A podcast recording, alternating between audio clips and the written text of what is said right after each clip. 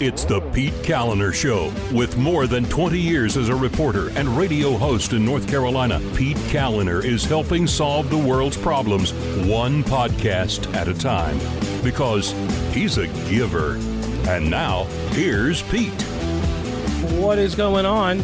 Welcome to the show. Thanks so much for listening. Thank you for subscribing. If you haven't subscribed, very easy. Just click subscribe at thepetekalinershow.com or on any of your favorite podcasting platforms. If you go to thepetekalinershow.com, there's a link there as well that you can become a patron of the program. Uh, folks who have already done that, they have lit your way. Marlene, Jenny and Sean, Rhonda, Susan, Mike, Linda Grace, Lisbeth, JF, Leslie, Jim, Lisa, and WC, they all became patrons. They get exclusive content. They got the bumper stickers, uh, and they get to uh, brag to all of their friends that they help keep this show going. So, uh, if you would like that, go to thepetekalinershow.com. All right, we have new revenue forecasts for the state of North Carolina's budget, and I, no, I know I, I'm going to make this interesting. I promise. Um, and then we're going to move on. but I will make it interesting while we're covering it, which is this it really does highlight the fundamental philosophical difference between, uh, or differences between the right and the left when it comes to economics and finance, the role of government, you know, investments, a lot of talk of investments. Okay. Um, remember it's it's spending. The the left tries to make these arguments that these are all investments that any government spending is an investment and that's not necessarily the case. I would reject it as a term but i understand why people use it but they use it a lot of people on the left use it for everything and i don't think that's appropriate. So what happened? Well you've got uh, two different entities. You've got the general assembly in north carolina. They've got what's called the fiscal research division. Okay so they have their uh, these are uh, nonpartisan staffers. They crunch numbers, they do reports, and that sort of thing. You also have over on the executive branch side, the governor's folks, the uh, Office of Management and Budget, and they all get together and they do these forecasts of how much revenue they expect to have and uh, in the next year. And this is important when you're doing budgeting, right? Makes sense. You need to know how much money is forecast to come in because the North Carolina uh, law is for the legislature to do two year budgets. They call it a biennium. Okay, so uh, they get these forecasts, they tweak them, and they give updates and stuff. But, and then by the time they adopt the budget, they've got a pretty solid understanding of uh, what the revenue picture is going to look like and then in a year from now, they come back and they just make this is the short session. This is really the difference. They, you know, so there are two year cycles. They're elected every two years. You have a long session. We're in it right now. And then they do a short session the following year and they'll come back and make some minor changes to the budget depending on what the revenue and expense side looks like. That's sort of the general framework of how things operate. Okay. And I know that's not all encompassing, but uh, I'm just trying to give you the bare bones. All right. So Office of State Budget and Management, from the governor's executive branch side, General Assembly's Fiscal Research Division, they put out an updated consensus revenue forecast. So they all agree that they anticipate there being an additional $6.5 billion in state revenue through the next biennium. So, what do you do with that money? What do you do with it? Now, if you're a Republican, you say give it back to the people from whence it came because you took too much. If you are a Democrat, you're like spend it all, uh, or as much of it as possible. This is, uh, I've referred to it as the see a penny, spend a penny philosophy. Any revenue that comes in needs to be allocated. That's what they look at. They're like, we made a budget based on the revenue. Republicans say we made a budget based on what we expect our expenses to be. See, it's just a fundamental difference. So the Republicans say we we look at all of these bills, we see all of these expenses, we have to have enough to cover that. And if we want to add more, we're going to have to find more money to cover it. Democrats say, well, we have all this income right here. Look at all the money coming in, so let's spend it. And it's again, just a different philosophical approach. So the revised forecast of $60.4 billion over the upcoming biennium provides a clear look at actual funding availability as legislative leaders and the governor negotiate budget investments for the next two years. This is, by the way, the governor's press release. This forecast does not include funds from the Federal American Rescue Plan. By the way, nor should it. Nor should it. Those are one time dollars.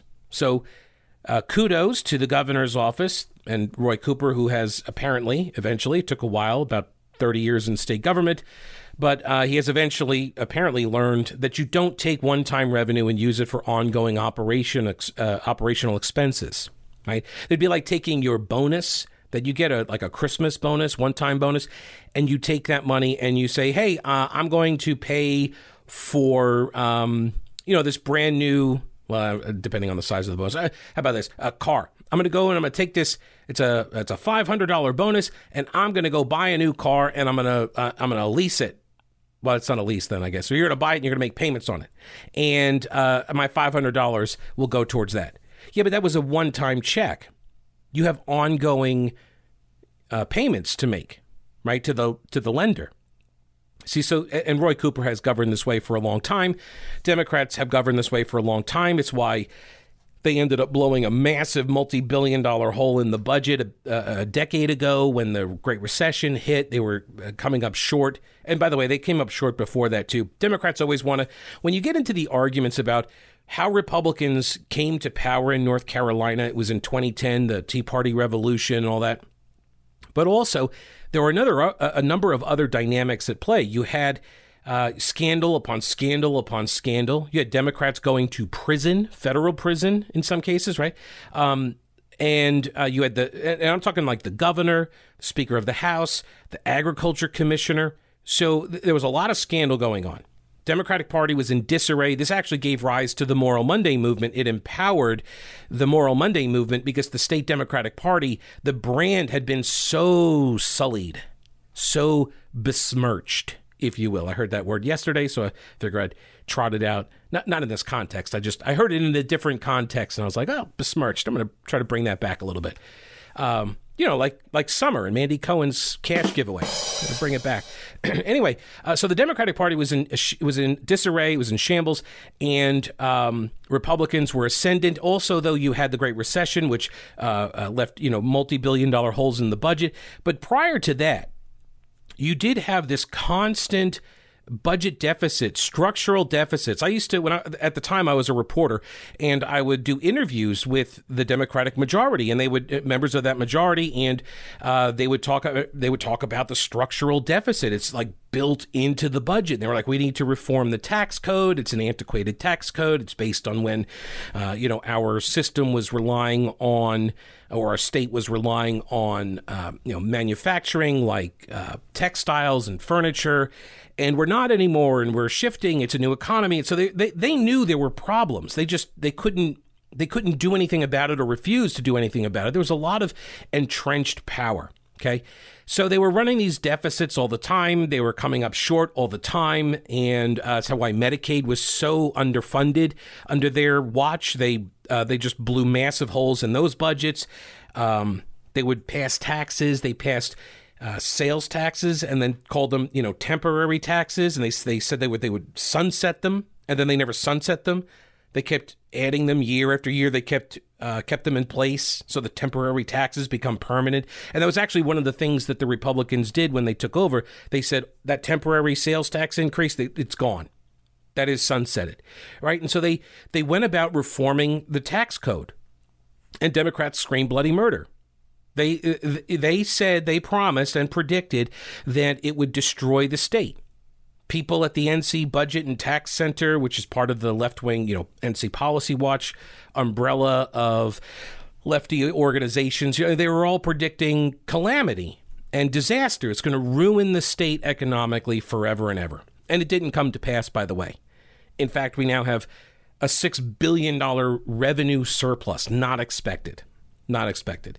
So I would submit this is proof that the Republicans' policies have worked because I've been covering North Carolina politics for over two decades now, and there's only one decade where the revenues have come in over projections like this and we've been running surpluses. And that's the decade the Republicans have been in charge. It wasn't the decade when Democrats were in charge. Okay, that's just my personal observation. Another personal observation is that general equipment rental is a really cool place with lots of tools that are going to help you get the job done correctly the first time. Save yourself a whole bunch of hassle. Head on over to General Equipment Rental. And uh, if you're looking for like a major piece of equipment, like an earth mover type size piece of equipment, they've got that for rent and they'll show you how to use it too uh, if you don't know how to use it. And look if you don't want to admit that you don't know how to use it just be like you know oh so is this the same model? I, I, it's been a while since i used one of these. Um, you know they'll they'll walk you through all of this stuff and you can just pretend like you know what you know what the deal was beforehand. But meanwhile they'll t- they'll tell you. And uh, they also sell stuff too They've got tons of outdoor power equipment from Husqvarna and Honda, which are you know top quality product lines. Um, chainsaws, trimmers, hedge clippers, uh, mowers, commercial and residential use, gas and battery power, head on over to General Equipment Rental. Uh, they're in Weaverville at the intersection of Merrimon Avenue and Reems Creek Road, family owned and operated for three generations.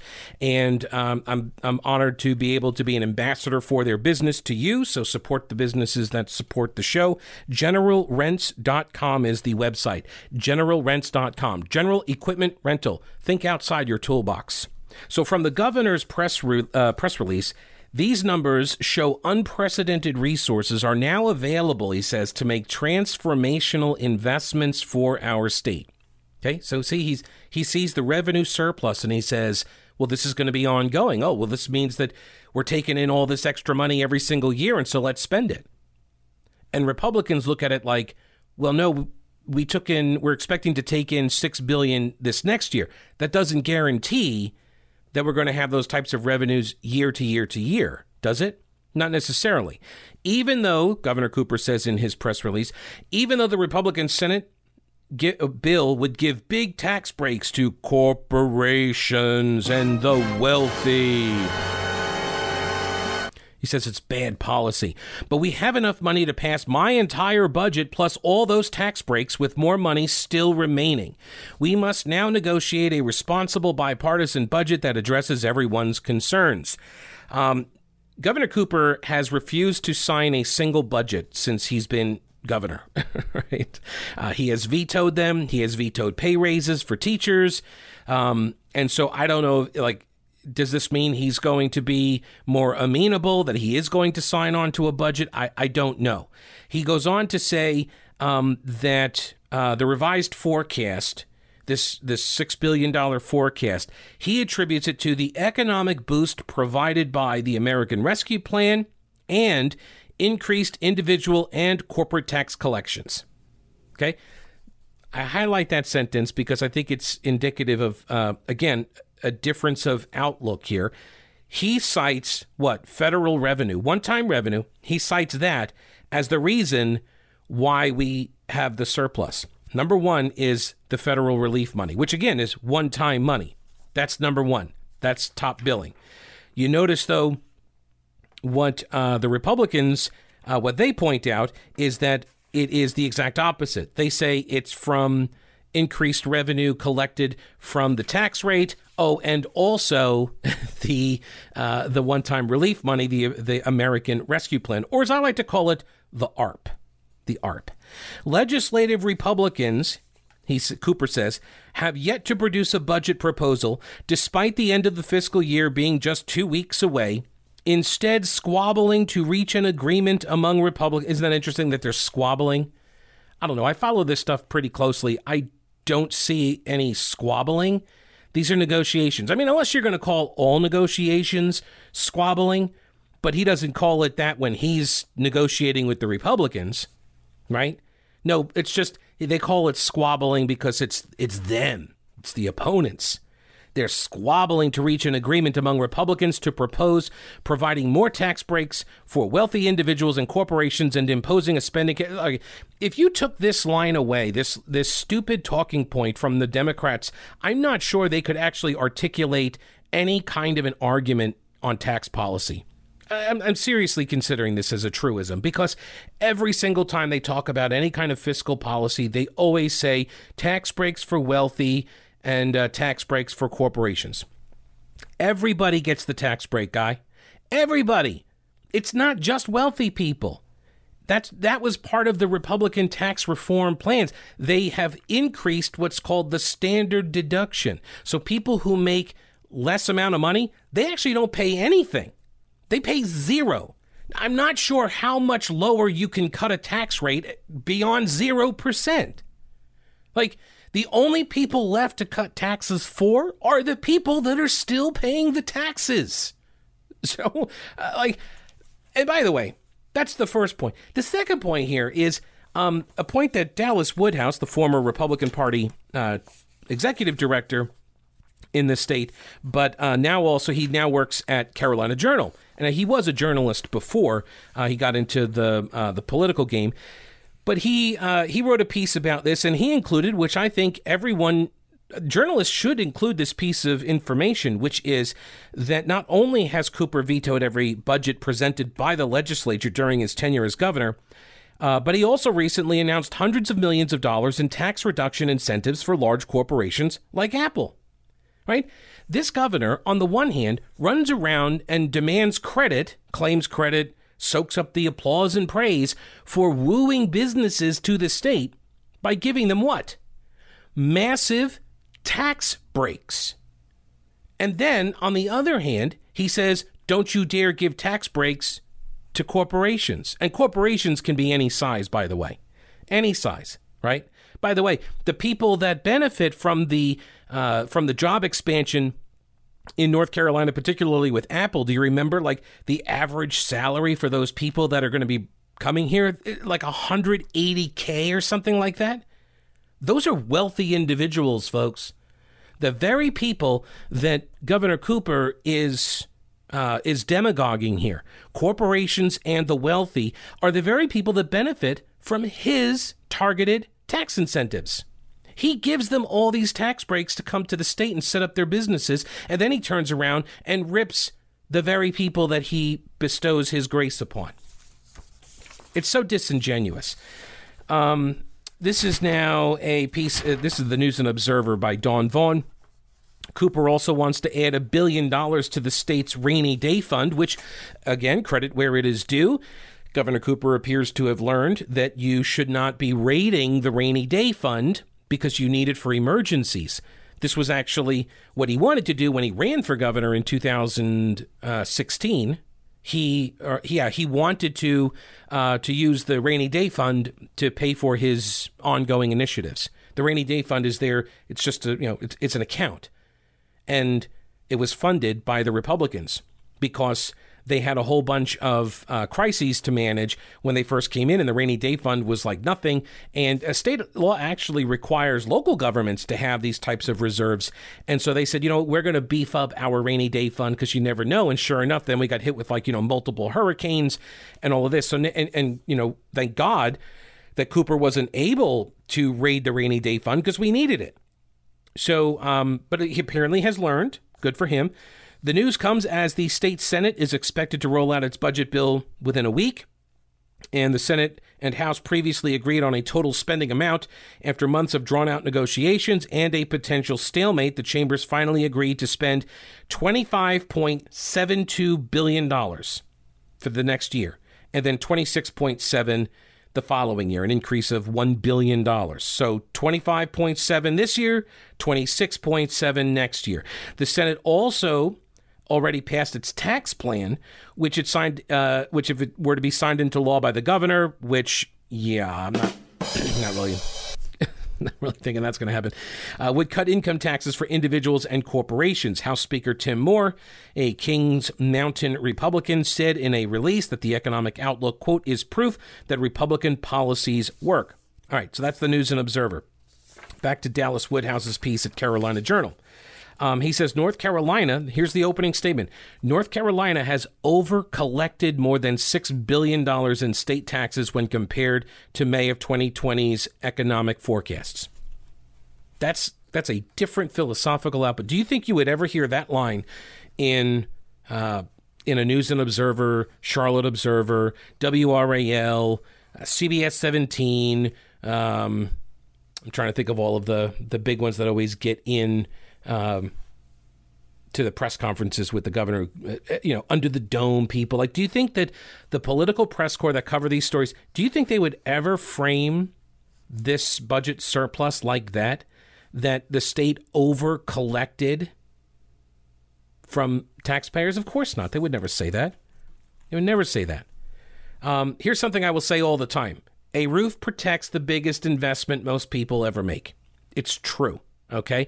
Now, the thing is, a lot of people, it's like you will go out and drop thousands of dollars on countertops and, uh, uh, you know, new cabinetry and all this custom work and like, and you get to touch it and you get to see it. It's like, oh, this is fantastic. Yeah. And you know what's protecting all of that fancy stuff that you just bought is the roof. And if your roof is in bad shape, then all that fancy stuff is going to be in bad shape too when the roof fails. So call my friends at Balken Roofing, okay? B A L K E N, family owned and operated, Balken Roofing. BalkenRoofing.com. The phone number is 628 0390. 628 0390. All right. And they know, we know, we all know price of materials is going up it's been skyrocketing. We've been building our house, and I was talking to the project manager about this, and he's like, "Man, he's like, I have we have never seen anything like what's happening in the markets right now. Constant price increases. Well, what that means for you is that you want to do it now." Okay, Balken and we talked. I talked with them about this. They've been trying to absorb all these costs. They have over the last year, like they've kept their people working, uh, and they've been trying to absorb all, as much of these costs in, uh, that are increasing as possible. But you want to do this now take advantage of the prices where they are now because it is expected that these prices are going up uh, in coming months. So, right now, you can get a new roof for as low as $69 a month. Okay? They've got financing there to help you protect your biggest investment. Protect what matters most. Okay? Your house, everything, and everybody in it with a roof. Balken Roofing. Give them a call. They'll do a free estimate, right? And if you don't need any work done, they'll tell you that. BalkenRoofing.com, 628-0390, BalkenRoofing.com. So back to Dallas Woodhouse's piece at the Carolina Journal, headline State Tax Collection Spike, opening door for historic tax relief. so note the difference in the framing. Um, individual income tax payments are up 12.5%. The state portion of the sales tax is up 14.5% and the corporate and franchise tax payments are up more than 35%. Uh, by the way, this is this is why uh, libertarian leaning, conservative, uh, Republican economic people they all say you know if you lower the taxes, you get more economic activity and it increases revenue to the treasury because you have more people that are investing capital, making returns. It's the economic activity, and, and it's again, fundamental philosophical difference. The pie grows, right? The pie grows. It's the the size of the pie is not static. A bigger piece for me doesn't necessarily mean a smaller piece for you. It could mean a bigger pie. Okay. Um, and I know that's an oversimplification, but, um, and I loathe when people do it when talking about economics, but here we are. I am what I loathed. Um, the North Carolina Republican leadership reaction. I gave you the quote from Tim Moore earlier, uh, and this is the full quote. There's no question, he says, that the strength of the economic outlook is proof that our policies work. It's no coincidence that our state is the number two destination for Americans fleeing other states with bleak economic outlooks. North Carolina's overall fiscal policy has set the stage for a commitment to conservative tax policies, and we will continue to work collaboratively with the governor and the Senate to keep our state on an upward trajectory of economic growth. Um, the Senate President pro tem, Phil Berger, he also put out a statement, much shorter, saying, quote, a huge surplus does not mean we're spending too little. It means we're taxing too much. End quote. that was the whole statement from Berger. Um, Elsewhere in the article, while Governor Roy Cooper and legislative Democrats argue the surplus revenue should be used to meet Cooper's demand for more spending, Republicans will likely focus their efforts on already promised tax relief and reform. As the Carolina Journal has reported, the Senate passed a tax plan. It had eight Democrat votes with it, uh, which is veto proof. Um, and it raises the standard deduction from $21,500 up to $25,500 for joint filers. which would take about a quarter of a million of the lowest income North Carolinians entirely off the tax rolls. A quarter off the tax rolls. They, they, they, don't pay any state tax. It also reduces North Carolina's flat income tax rate for the remaining taxpayers from five and a quarter and takes it down to 4.99. And if you want more of these details, I went over them in, in greater uh, depth a couple of weeks ago when the bill passed. Uh, so there's a podcast uh, for that as well. Additionally, the tax package raises the per child tax deduction by $500. Bill sponsors say that a family with two kids that earn 38,000 a year will get a 50% tax cut under their bill. A family that makes $200,000 will get a 7% cut. For North Carolina households earning the median income of 54K, that's the median, um, not the average, but the median, 54,000, they will see a 21% decrease in their state taxes under that plan by raising the minimum deduction. The poorest taxpayers move into the zero tax bracket. House Republican leaders say they have broadly uh, they broadly support the Senate tax plan, but have not signed on to all of the details. That's over in the House. Okay, so the House still has to take that up. So that's the that, that's the state of play there on the tax front and the spending front, and the budget cycle will now ramp up at the state level. Um, over the next two weeks or so. And we'll keep you apprised of all of that. Now, I mentioned earlier that um, I am uh, buying a house. Kristen and I are buying it. Well, they're building it actually. The builders are building it. It's part of a neighborhood. They call it build to suit. You know, we get to make some picks and stuff, but we're very excited. We're looking to move in soon. Um, and um, we used Rowena Patton as our realtor. She's the only one we called. She's the only one that I've ever recommended anybody call. I've only ever endorsed Rowena Patton almost a decade now. So put her and her all star powerhouse team to work for you. She outsells 99% of the realtors in the entire state, and uh, she has homes in all price points, and she has buyers already lined up. So give her a call, 828 333 4483. Her website is mountainhomehunt.com. That's 828 333 4483. Give her a call and then start packing. Uh, next up, Buncombe County passes a property tax increase. And this is, uh, I have rarely seen, this is why I'm highlighting this story here for folks who aren't in Buncombe County. I'm just highlighting this because um, I have noticed a trend. And you heard me mention just a minute ago about median, right? The median household income. The median is an important data point when you're talking about this stuff because um, median is if you take you know, every single, like on household income, you take every household, you lay them end to end in a row, right? And you put at one end all the uh, the lowest income earners, and then at the other end the highest income earners, and then you, and, and so you, they're all laid out from lowest to highest, and then you go towards the you go to the very center of that, and that's the median. It's the point in the middle. So this because the average can get skewed if you've got, you know, one trillionaire or whatever living in the state, that person's income can swing all of the averages upwards. So median gives you an understanding that there are as many people higher as there are as many people lower, right? You are in the middle. That's the median. So this is important when it comes to property tax uh, discussions when these local governments are now looking to, they're all passing their budgets right now. And so they're looking to adopt the property tax rates. And usually, how you determine that, if you're a reporter, is you take the median household value. What the the median or house the home value, not household, but home value. So in and this is not the sales price, for example. Like Buncombe County, the median home sale price. So as many homes are sold for more money, as there are sold for less money, then $394,000. Okay, that's the median uh, median home sale price, but that's not its appraised value. Okay, the tax assessor comes in, they do the appraisals.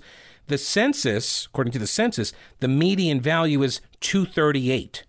$238,000. That's the median assessed value, median uh, home value in Buncombe County. But that's from 2019. I don't know what the most up to date figure is. And I went through the county's budget proposal, the manager's recommendation, all the documents, all that. They never mentioned the median home price, home value. They never mentioned that.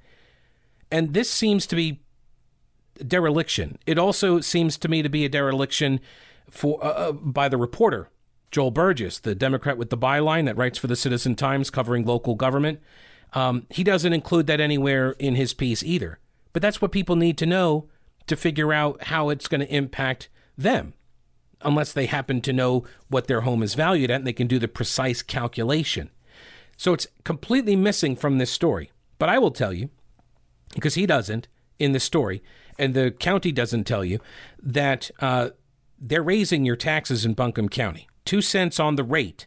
Okay. And as he says, it'll be an extra $196 uh, on a median priced home, a valued home. Hundred, it's almost two hundred dollars a year extra on the median home, and that's the way it's framed. Because two hundred dollars a year, well, that doesn't seem so bad, right? That's like I don't know, eight dollars a month. Oh, that's not so terrible.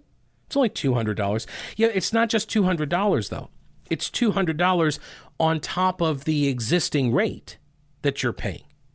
And it's $200 plus that rate, plus also the rate for whatever city or town you're living in, or fire district or school district. Because in Buncombe County, you got all these other districts. And so there are a ton of other rates that are getting applied to you as well. And people don't pay just the Buncombe County tax bill, and they don't just pay the increase, they pay all of it. They pay all of it but he doesn't tell you what the total nut is going to be for you. If you have a median priced home, say 238 value, $238,000, um, you're looking at about $1,200 or $100 a month total. That's what it, that's the price of living in Buncombe County, about $100 a month just in taxes. That does not include any of the taxes for the city. City of Asheville, by the way, is looking to raise their taxes too, or any of the fire districts or school districts or anything else. Okay, so that's what that's what this looks like for the property tax owner um, in Buncombe County. Now, maybe you're outside all the corporate limits and stuff, and so you don't pay any of the other uh, taxes. Kudos to you. Uh, but that's the that's the total nut. It's about twelve hundred dollars for you. Now you can spend that kind of money at Old Grouch's military surplus because he's got so many cool things there that um, yeah you're gonna have to practice some restraint. He's got duffel bags and backpacks and thermal blocking camo netting, really cool stuff. Canteen cup stoves, camp stoves, rain ponchos, MREs, ammo cans, gun accessories, body armor when he can find it. This stuff is in really high demand right now for some reason. I know it's very difficult to figure out. Go to Old Grouch's military surplus. By the way, if you are out of town and you're heading to Asheville, maybe you're heading to Cherokee or going to Maggie Valley, Pigeon Forge, or Gatlinburg, he is just off the interstate. Exit 27 off I 40. And so you can easily drop in and shop and uh, see some of the other stores in downtown Clyde. There's a new boutique gift and clothing store that just opened up right next door. So something for everybody to go visit. Uh, head on over to Old Grouch's Military Surplus, your source for real U.S. military surplus, downtown Clyde on Main Street, across the street from the anti aircraft gun. Shop is open Monday through Saturday, 24 7 online at oldgrouch.com. So, uh, two quick quotes here from the Buncombe County Commissioners. Uh, one is from the chairman, Brownie Newman. Uh, he defended the tax increase and um, he said he believes the increase was necessary to fund services needed by residents, but he urged commissioners to try to hold the tax rate now at 48.8 cents on every $100 of assessed value. Try to hold the line on that for years to come. Not sure how long, but th- this is it. We shouldn't do this, you know, in, in the following years, which he has absolutely no authority to bind any future commissions to that. Like this is the way you're like, oh, sorry, I'm raising your taxes, but we shouldn't do it anymore. This is the last time, I swear. Then there's District 3 Commissioner Robert Pressley, the only Republican left on the county commission. He will probably be gone uh, after the next election cycle because of the uh, redistricting because again that's what fair maps look like for uh, democrats is when no republicans can serve in any uh, capacity whatsoever. Those are quote fair maps not gerrymandered. Anyway um, he said quote i hate tax increases as much as anyone else but this is buncombe county. Everybody's wanting to live here now and whenever you do that that just raises the cost of what it costs to live here. This is the growth doesn't pay for itself argument which is an absurd argument if growth doesn't pay for itself, then why would you want to grow? And I've asked that very question to elected officials, planners, tax people, uh, bureaucrats, you know, for 20 years because I've been in you know the Charlotte area, North Carolina, and now Asheville, uh, and all of these have been you know growth areas for 20 years. And they always say growth doesn't pay for itself. And I would always ask them, why do you want to grow? And you know what they say? Well, I mean, you, it's even worse if you're not growing. okay, so if you're not growing, then that costs you. And if you are growing, then that costs you. So it's almost like, right, there's no way to avoid the costs. I don't believe this, by the way. I don't believe that growth doesn't pay for itself. I don't. I don't believe that. I believe that growth does pay for itself. I believe growth actually is an economic revenue generator, a surplus generator. Didn't we just go over the revenue surpluses at the state level, right? The problem is is the local governments spend it. So you got to as you're growing, you've got to offer services and stuff, right, on the front end because you've got new people that have arrived. But they should be paying for themselves. That stuff should pay for itself. And the revenue that is generated with proper planning and restraint, you should be able to create funds that pay for the maintenance, the ongoing maintenance of the infrastructure that is required. The problem is is that there's so much revenue that comes in, politicians spend it all. Their eyes get really big and they're like and their stomachs get even bigger and they're like, "Let's make a whole bunch of promises to people." And look, you know the citizens are just as uh, much responsible for this too. I, I, remember the famous quote. There was a woman in Austin, Texas. She was on the news. They were talking about some big referendum that uh, had uh, passed or something, and she said, uh, "You know, look, I can't afford to live in Austin anymore." Uh, but I've, you know, and, and I've voted for all of these amenities, all these things, and I've I've voted yes on every referendum, and now I can't afford to live here anymore. It stinks. Like, yeah, well, that's that's the problem is you guys are taking out all this debt you're floating all these bonds you're building and building and building and it's not sustainable. See that's the key it's not sustainable. So growth does pay for itself. I don't believe the argument otherwise. By the way what happened to the windfall from the sale of the hospital mission hospital? Where did that money go because remember, there were all these projections about how much money was going to start flowing because Mission Hospital was a nonprofit. And then it got sold to the for profit HCA, Tennessee based, what Hospital Corporation of America, whatever it's called. Um, and so they're the new owners. That's a private entity. And so now all of that property is taxable, or a lot of it is taxable. And so all of these local officials, they were licking their chops with all the extra money that was supposed to come in. What happened to that? Where did all that go? Did that not come in? Seriously, did that not come in? By the way, uh, the hospital. Yeah, I came across this story too. This was at the Citizen Times newspaper. Derek Lacey put patients first. Mission nurses picket over contract union negotiations with HCA. So the hospital unionized uh, a couple months back, and um, the nurses did, and now they're in their first negotiations with the uh, with the ownership, and they're already out picketing. they're already out there. Hundreds of nurses and community members noisily took to the sidewalks in front of Mission Hospital. Uh, this would have been yesterday. As Asheville nurses continue contract negotiations with hospital owner HCA Healthcare. Chance of put patients first. I mean, except those who are like battling life threatening, you know, diseases and ailments and such that need their rest but can't rest because you're out on the sidewalk in front of their rooms blaring horns and such. Except for those patients, probably. Yeah. like I have yeah, I got a message. Somebody in the in the building. Right, they they could not sleep because uh, they could not rest because of um because of the the noise that they were making out front. Putting patients first, obviously. Well, it's like putting the kids first, like the teachers do when they're like, you know, put the kids first. And that's why the teachers go out on strike. They do sick outs and they walk out of classes and stuff because that's how you help a kid get educated is you walk out on them. It's the same philosophy. Anyway, um, put patients first, they chanted and near constant horns from supportive passers-by echoed off the hospital walls and uh, and around the corner of Biltmore Avenue and Hospital Drive as members of the nurses union marched the sidewalks. At issue are three main points of the contract: safe staffing, so staffing levels, floating nurses, they call it safe floating. So this is a branding effort, obviously, for public consumption, but staffing levels uh, and the floating nurses that kind of move from department to department, they don't like that. And compensation focused on retention and recruitment, which I'm not sure what else compensation would be focused on. Um, so they say on the staffing levels that the nurse to patient ratio, uh, ratios are uh, are unsafe. There are too many patients per nurse.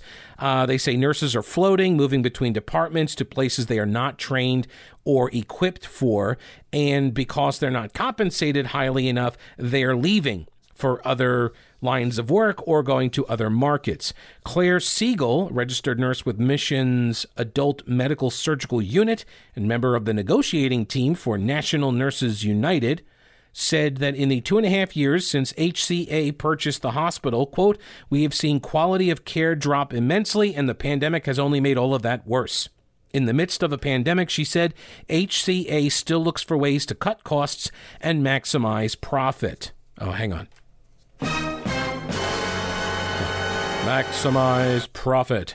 Unlike the union, which is demanding more money. See, when the union look, and I'm not and I'm not saying that the, the nurses are overpaid or underpaid or anything. I don't know. Okay. Like this is between them. They're having this argument, having these negotiations, whatever. But when you say that HCA is trying to maximize profits, like you are too you as an individual, as an employee, you're trying to maximize your profits, right? But you're also, as a union, trying to maximize your profits as well, because the higher pay that people get from the employer, the more money the union collects as well, right?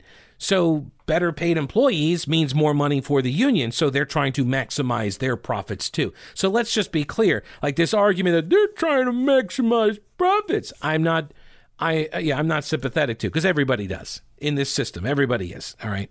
And again, I'm not arguing that they're not uh, that they're not underpaid or they're overpaid, whatever. I'm not arguing that. The top issue they say is short staffing, calling it the new normal for nurses to be assigned one to three more patients than what is safe. Negotiators will meet again with the uh, uh, the employer in a couple days.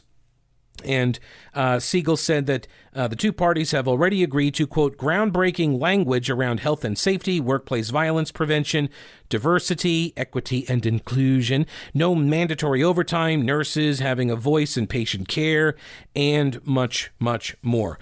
Uh, so this was at the Citizen Times, and I've got it linked at the uh, the patron page as well, the Patreon page as well for patrons to get the prep sheet. You can see it all there. Um, you can see all of the mattresses too, by the way, at Mattress Man. Go to their website, mattressmanstores.com You'll see all of the mattresses that they have, their inventory, and um, you can walk into their store and you know this: you're going to get the mattress soon. Like a lot of these mattress companies, apparently, they're all their inventory systems are all jacked up, and their distribution and supply lines are all messed up, and so people are ordering mattresses and not getting them delivered for like months. Like it's kind of like furniture, you know, where people buy furniture and then you don't get it delivered for like seven months down the road or something. It's nuts. Not a Mattress Man. They've got their local inventory. Okay. So that's why we say buy local, sleep better. That Mattress Man, mattressmanstores.com. Also, you can walk in there knowing that you're already qualified for financing.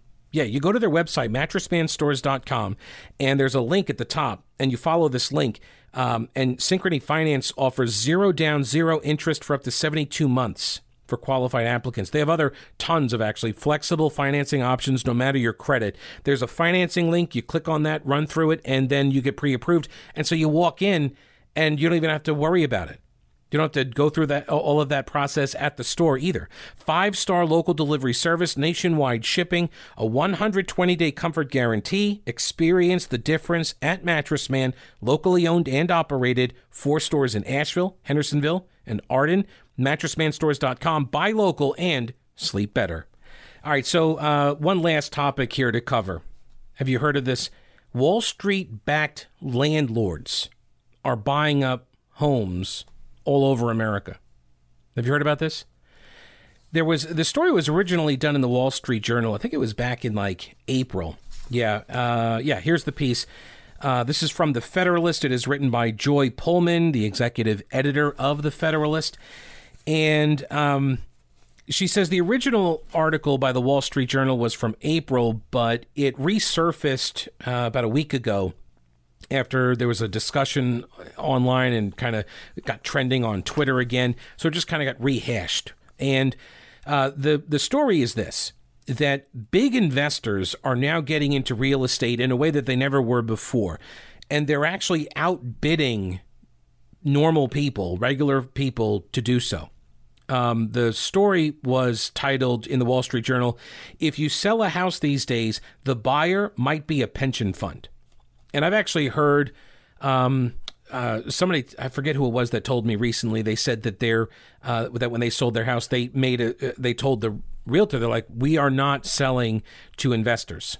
So anybody who comes in here that wants to buy this as an investment, uh, we are not selling it to them. And this would this would include these types of uh, pension funds and big organizations. BlackRock was the one I think that was in the Wall Street Journal. Um, yield chasing investors are snapping up single family homes, competing with ordinary Americans and driving up prices. The resulting social media traffic made this article number one on the Wall Street Journal website uh, a couple days ago. Quote, you now have permanent capital competing with a young couple trying to buy a house, according to a real estate consultant named John Burns, who was quoted in the Wall Street Journal article. Quote, uh, that's going to make U.S. housing permanently more expensive. His firm estimates that, quote, in many of the nation's top markets, roughly one in every five houses sold is bought by somebody who never moves in. That's pretty astounding. 20% of the housing stock is bought by someone who never moves in. Um, like I'm old enough to remember when this sort of idea was promoted as you know, uh, you know, and it is a way for people like we, we had uh, Mike Summey. He's a local guy, and uh, he owns tons of houses. He wrote a series of books called the Weekend Millionaire uh, series. And he also did the Financial Security Bible as well, and I've had him on the show many times. And uh, this was his model right? He built this company and he's now like, you know, multimillionaire and all this. And uh, he built this company and then he, he teaches it to others. You go out and you find the properties. That's why he calls it the weekend millionaire, because on the weekends you drive around and you find houses, and that's where you make your money. By the way, is on the the when you buy the house. That's when you make the money, because if you buy if you spend too much on the house when you buy it, you'll never be able to generate income off of it uh, if you spend too much. Anyway, it was a it's it's a program and people can use it. But that program has now and I remember like banks never wanted to be in the business of owning property. Like mortgage companies were not interested in that. But now with the rise of you know property management companies and the like you can go and buy these things and it generates revenue and you just take a certain chunk of money put it into a, a maintenance fund you know, for capital replacement costs, you know, for new HVAC systems and roofs and all that stuff later on. And so you take a certain percentage out and you put it into these uh, accounts, these funds, and then you just collect the money.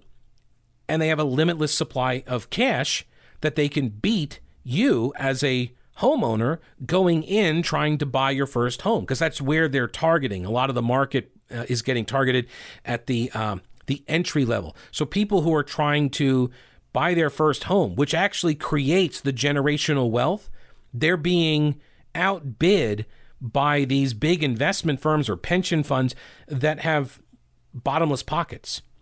And what makes it even more egregious and offensive, I would submit, um, in the BlackRock situation is you know you've got some of these companies like they they've got direct access to all sorts of you know Federal Reserve levers, you know, mechanisms that they get to employ whenever they need to. They get to get bailed out, right? They get all of these uh, special privileges. They are privileged. And that's who now we have to compete with. I don't think that's I don't think that's a fair marketplace. I don't. I don't think that's a fair marketplace. So um, I'm interested to see how this develops. There was also a very big write up about this at uh, the UNC Charlotte Urban Institute, uh, their website, uh, in a piece written by Ely Portillo and Justin Lane. And uh, by the way, Ely Portillo uh, used to work for the Charlotte Observer. And um, they looked at the Charlotte market specifically. For decades, they said that the single market family home rental market was small scale, right? Um, made up almost entirely of local landlords who rented out a few houses that they had bought as investment properties or maybe they inherited or held on to after they moved. But the years since the Great Recession, have witnessed a dramatic shift. A Wall Street backed uh, as Wall Street backed rental companies move in to snap up homes lost to foreclosure and replace mom and pop firms as America's landlords. New companies like Invitation Homes, American Homes for Rent, and Tricon American Homes purchased hundreds of thousands of houses, acquiring dispersed portfolios of properties and turning the suburbs into a lucrative revenue stream. Now, the other side of this argument, of course, is that the revenue stream helps to fund these pensions. And the pensions are, you know, for people who have retired and like you're going to keep uh, your promise to these usually government workers, right? That that worked, you know, for like 25 years or whatever it is, or 20. I don't even know. It's like a, it's not, it's not a lot. Okay. Like the private sector pensions or don't get me started on the pensions. Anyway, um, you got a lot of these workers. They were made promises. They, you know, they got good benefits, low pay. They got a pension, you know, that they were expecting. And so, and by the way, uh, the the the pension costs for states that are you know can bankrupt some of these states. North Carolina is in a pretty good position, but it's still it's like being the you know it's like being the prettiest pig. It's still a pig.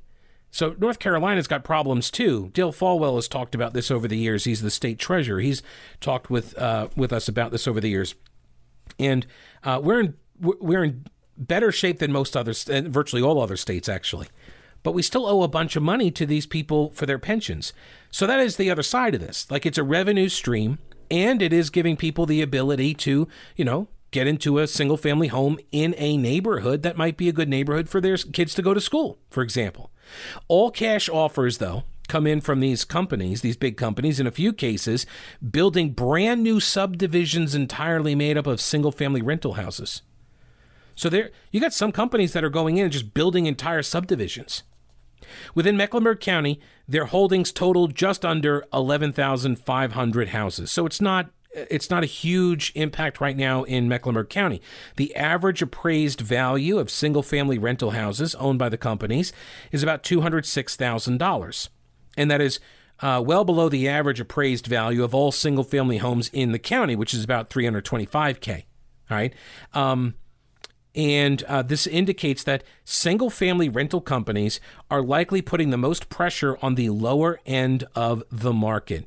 Um, and that is consistent with the stated strategy of buying homes that appeal to middle class professionals who, for whatever reason, are not interested or able uh, to uh, in, in, buying. Okay, like they, they're just not interested. And, and look, that's there are a lot of young people that do not care to own a home. They don't want to do the yard work, right? They'll just rent. Although a lot of these rental places, you have to do your own yard work. So, anyway, despite the numbers, the companies still hold a relatively small portion uh, of the single family home market, only about 4% in Mecklenburg. Um, and so that's not at the national average, but I expect to see this uh, pick up because what's stopping them from doing it? Right? The companies say that they pour money into houses that might not other that might otherwise have deteriorated as well. Uh, like American Homes for Rent, they say they spend like 15 to 30 k on renovations per house.